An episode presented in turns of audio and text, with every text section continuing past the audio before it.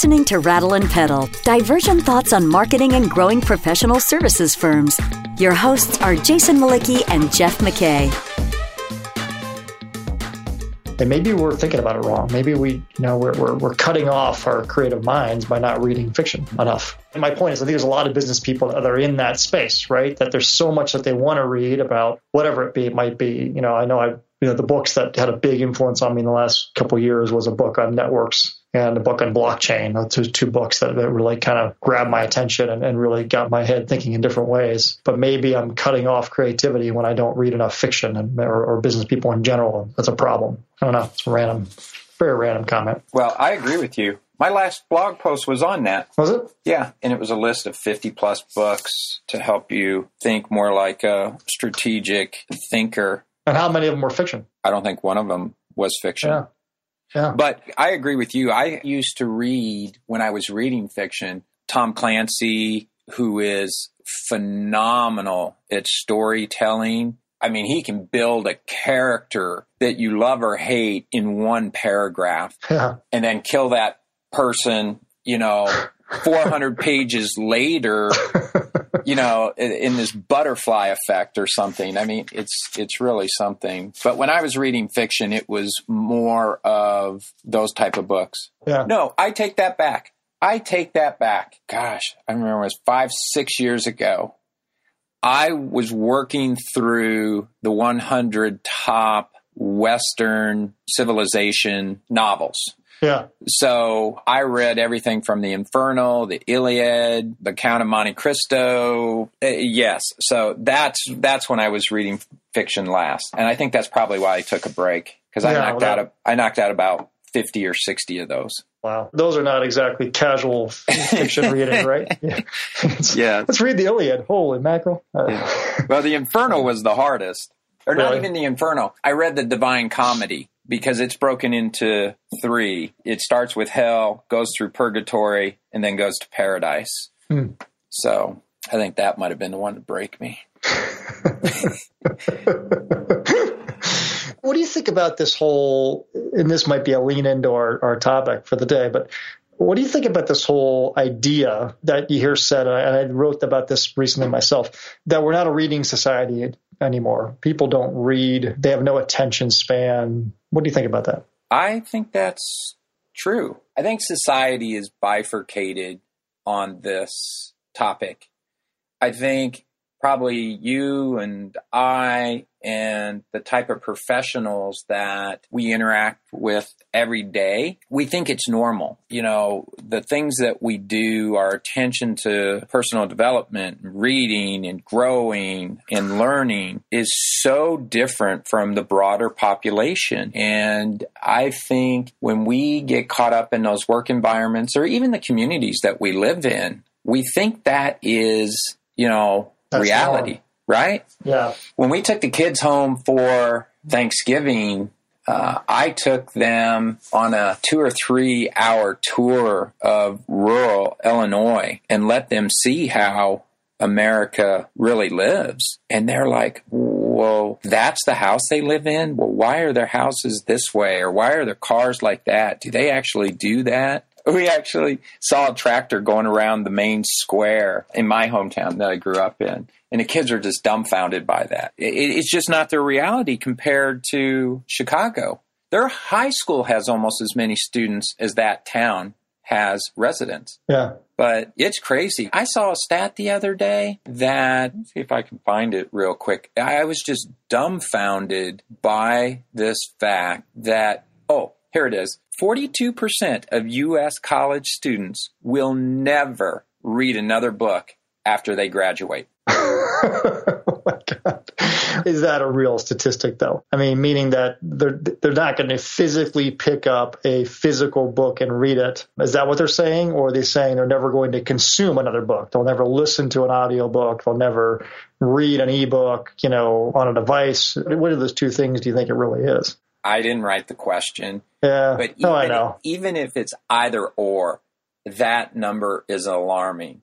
And there were Yeah. two other facts associated with it. The other one was 80% of U.S. families did not buy a book in the past year, and 70% of adults have not been in a bookstore in the past five years.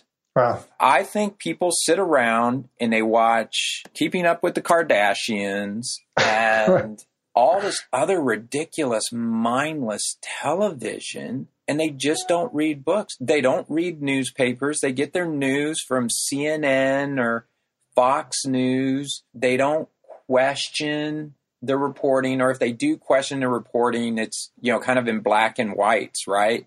the station I watch is objective. The one that you watch is not objective, right? Yeah. They don't want to read something with a liberal bias and something with a, a, conservative bias and try to reconcile the tension between those two. And I think that's where things get really dangerous for society because they're no longer being critical thinkers. Yeah, it's it's it's interesting. I guess I've been of the opinion that, and maybe I'm entirely wrong. And I, I, guess actually you've just changed my view. I'll just come out and bluntly say it that I think you've told me I am wrong. Which is, I guess I haven't believed in the you know people don't read anymore line. I just I think that's false. But I think where you've changed my view is that I think that the circle of senior executives that most firms hope to attract with thought leadership read. You know, there's a reason that Warren Buffett reads 80% of his day every single day. I don't think that's any different for most senior executives in successful companies. And so I, I think that your, your point is really great, the, and you totally changed my view in the sense that I think you're correct that those statistics are, are real, and the broader population, you know, probably doesn't read as much as they used to. But I think the audience that most firms I'm aware of want to attract, you know, business executives do. And I, and I, would argue, I think they read probably more than they ever have. They just maybe read in different ways than they used to. Actually, read maybe reading is the wrong term. They consume thinking in different ways, meaning that the opening space for them to consume video and audio that is also equally educational and sparking of new thought, that kind of a thing. Yeah, I think you're absolutely right. And I do think they are society's, you know, outside of academia, critical thinkers. Yeah. So they do absorb information from a lot of different sources. And you probably know this as well as anybody, given your work with Bob Buday and, and the Bloom Group around what it takes to produce real thought leadership and get that thought leadership published. That the stuff that goes into the channels or sources that those people read is highly competitive, very much scrutinized, and it's high quality. Right. Yeah, I think it's it's really interesting in that I, I don't know that I, I have a, enough historical context on this as maybe some folks do. There was a tried and true model for thought leadership, I think, for a very long time that a lot of firms played, right? And that model was fairly straightforward. You publish a book, you take that book and you publish some derivative HBR articles or articles in other well respected third party business publications, assuming you can get the privilege to do so by working with the editors and you have something compelling to say, which presumably you do because you got to publish in a book in the first place. And then from there, you hit the speaker circuit in some way, you know, mostly external events hosted by third parties that are going to infer reputational quality on, on your thinking, right? You know, we started seeing this about five years ago. We just started getting all these firms, I shouldn't say all these firms that act like there's thousands of them, but we're, we're getting firms calling us saying that that tried and true model that they had used for 20, 30 years wasn't working as well as it used to. And they weren't sure why all of a sudden that wasn't delivering the volume of and quality of business leads that they had been accustomed to from that. Mm-hmm. I do think that that does speak to some of the behavioral changes that I even, you know, even senior executives are having, right? You know, they're consuming media in different ways. Maybe they're consuming it from different sources. Maybe they're looking at content in more bite-sized pieces as well as long form content. I think there's a lot of different, you know, avenues to that. I think that the web obviously is playing a much more pivotal role both in attraction of clients and then engagement of them into hopefully conversations for the firms involved than it used to. And I think a lot of firms were a little behind, right? They, they you know, especially smaller ones, they, they maybe hadn't put enough thought into their web presence and, and how their web presence was behaving as a tool from a thought leadership perspective and also a transition perspective from thought leadership into real business conversations. So hmm. I think the central question that we're hoping to talk about today is sort of, you know, where is thought leadership going? Where, what is the future of thought leadership? I just thought it was, you know, I think it's interesting to look at the past and see where it's been and then think about what's going to change and what's not going to change. Mm-hmm. Yeah, I think you're spot on in that regard. I think the one thing that is not going to change is this. Clients and buyers have problems they're trying to solve. Yeah. And they want to hire people that can help them solve them. And you know that popular marketing adage that people don't buy drill bits, they buy holes. Yeah. is the mantra I think we as marketing people and as firms need to keep in mind. Because the thought leadership is really the making tangible the intangible solution, right? Yeah. I can read it, touch it, digest it, approach it when it's in written form the barriers to entry in creating holes or at least communicating how you make holes have just almost disappeared. So I think the best hole maker, whatever that whole metaphor represents, who can get that message out to their ideal client are going to be the most successful. So yeah. in that regard, nothing has changed. Yeah, no, it's funny. I, when I was thinking about our conversation today, I wrote down the exact same things. I don't think any of that changes. And I think that there's no doubt that the only caveat I would add, and it's not even really a caveat because you said it, is just that I don't think firms always understand it. I think that they want clients want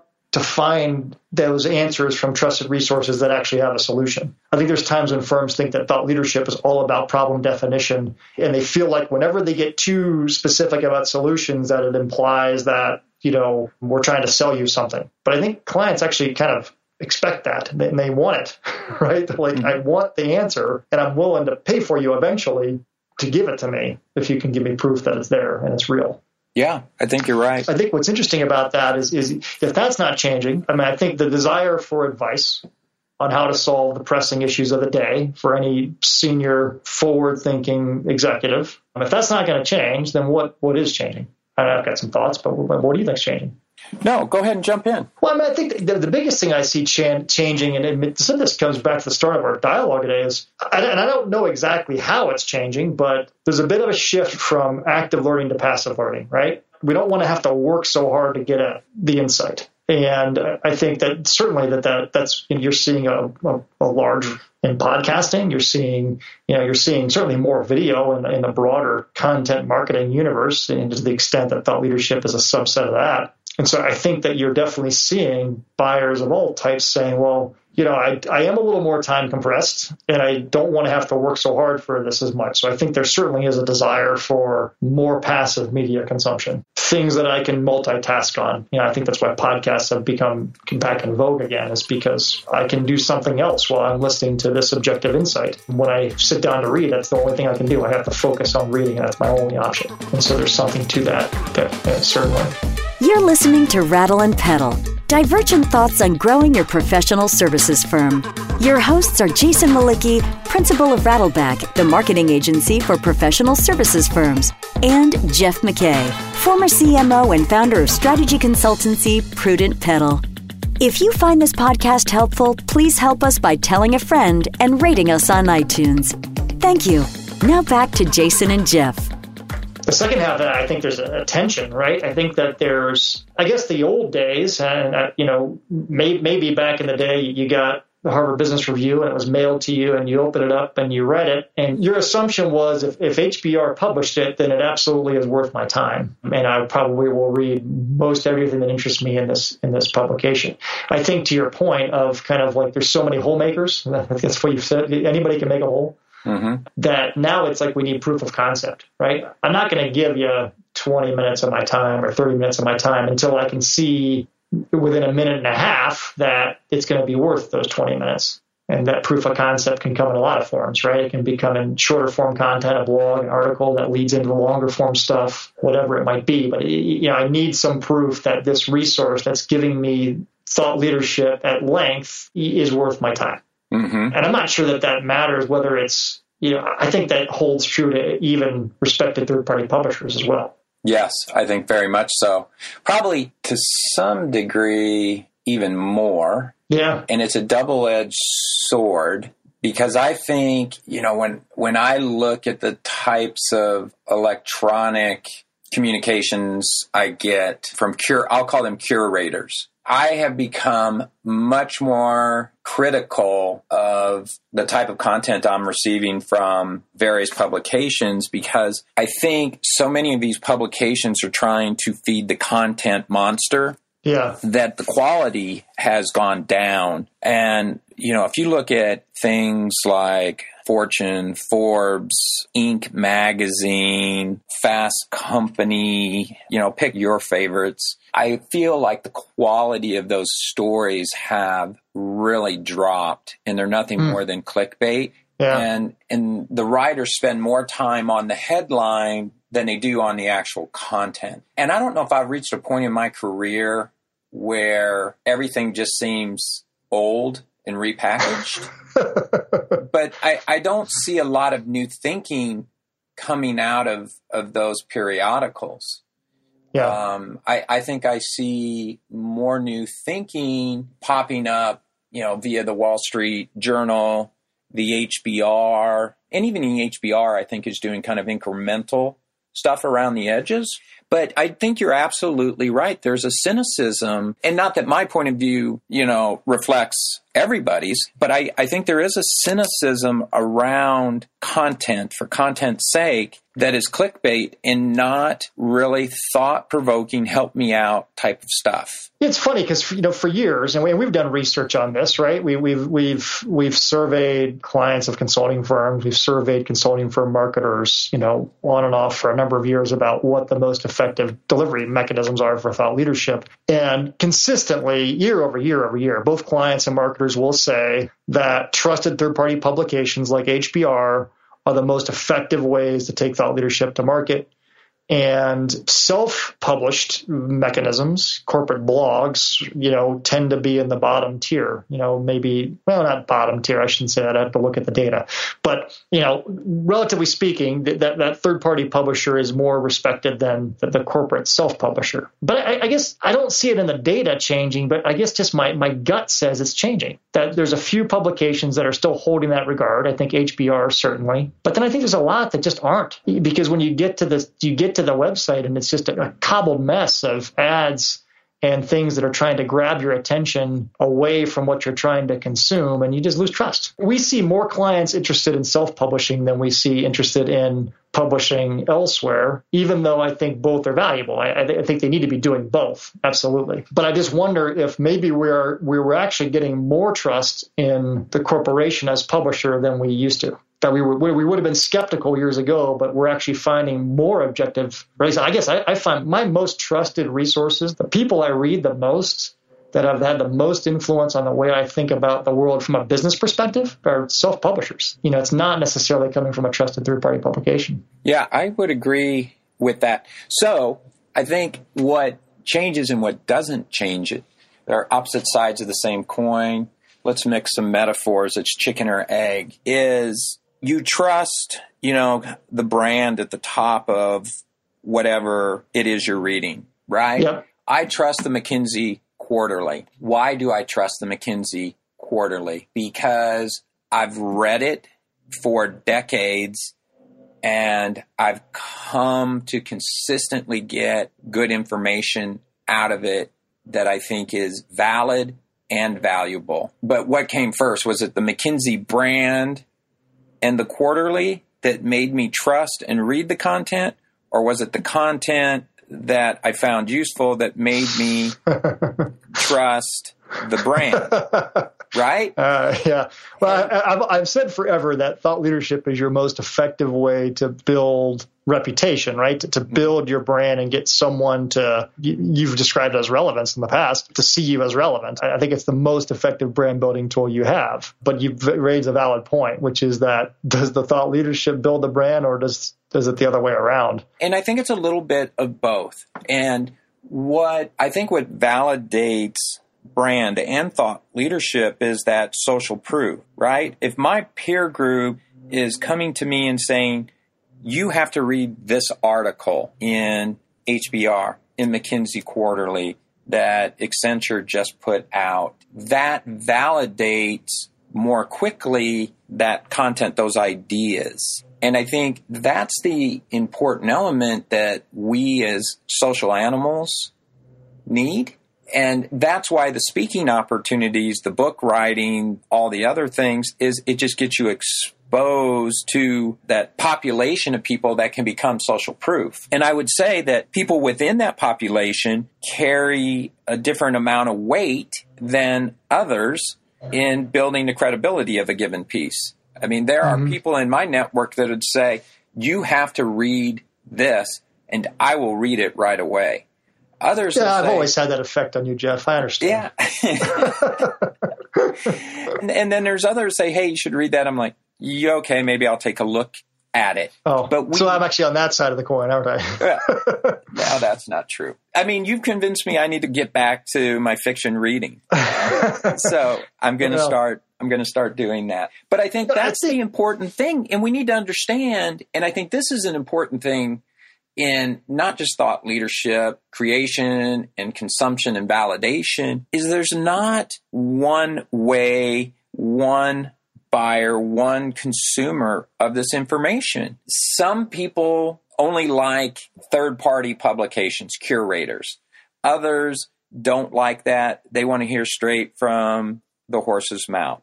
Some are loyal to, you know, their alma mater's publication right? Or, you know, their former employer. We all have different criteria that we use in order to decide what's valuable to us and how we want to consume it. I think one of the most valuable things that has changed that probably won't change that you've already alluded to is we all learn in different ways you know, we have auditory learners, we have verbal or visual learners, we have kinetic learners, and the content and the ideas have to be packaged in a way that works for me in a way to consume it. I really like the McKinsey 550, this new format that they've released. And what I like about it is it's digitally native to use the overused term, but but you know, it's inherently interactive content in five minutes and then if you want to go deeper, you can go deeper into a 50 minute dive.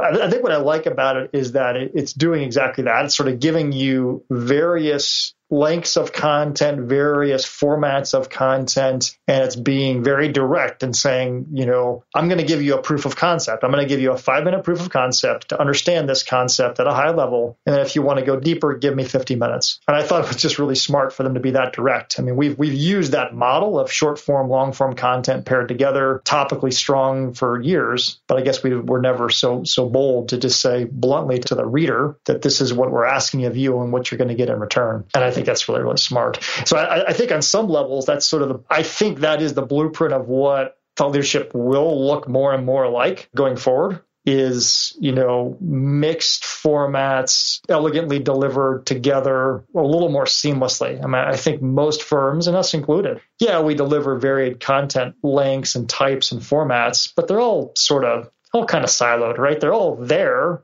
and they're connected on some level, but they're not really elegantly strung together the way they should be or could be and will be going forward. Yeah. And I think that's probably the big takeaway from this conversation. What I think has fundamentally changed is that learning is now just in time, mm. right? I have an issue, I have an interest, I want to go deep.